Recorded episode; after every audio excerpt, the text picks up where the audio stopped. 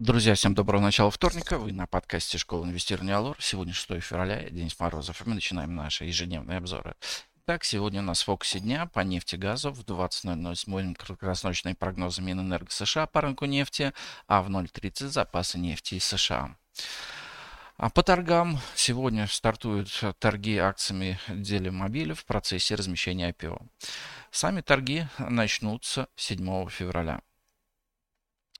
Также стартует 11 национальная выставка и форум инфра инфраструктуры гражданской авиации. К участию приглашены гендиректор ОАК и гендиректор Аэрофлота.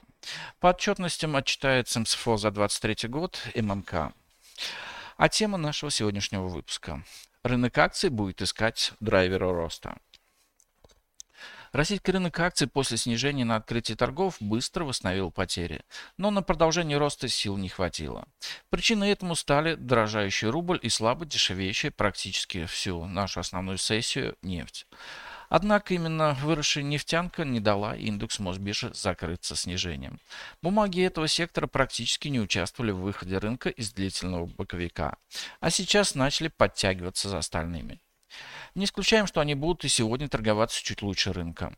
На это намекает дорожающая на четверть процента нефть, которая вполне неплохо бы сходить выше 80 долларов за баррель. Пока по нефти прорисовывается боковой диапазон 77-83 доллара за баррель.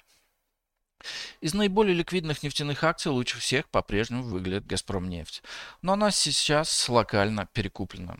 Поэтому ждем, что вот-вот интерес перекинется в «Лукойл», который интересен с точки зрения одних из самых высоких дивидендов. В числе лидеров роста вчера были акции «Новотек», подорожавшие на 3,5%. Поводом для активизации их покупки стала информация, что в пятницу Совет директоров рассмотрит вопрос о выплате дивидендов за прошлый год. Компания нам нравится своим бизнесом, высокой корпоративной культурой и постоянным стремлением к расширению. Но мировые цены на газ сейчас слишком низкие, а дивиденды вряд ли будут интересными. Поэтому пополнять среднесрочный портфель новотеком не видим смысла. О сохранении общерыночных повышательных настроений говорит динамика лучше рынка банков.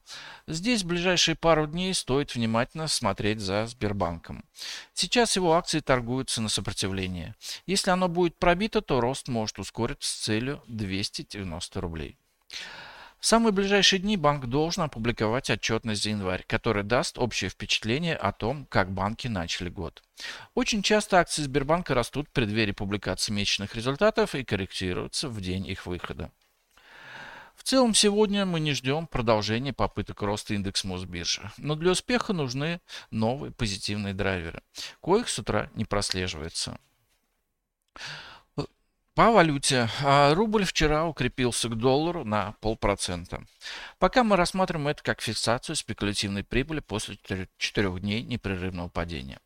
Сегодня с утра российская валюта слабо дорожает, но у нас нет особой уверенности, что эта тенденция продолжится в середине дня. Ну а на сегодня это пока все. Спасибо, что слушали нас. Всем хорошего дня, успешных инвестиций и до встречи на нашем подкасте завтра. Пока.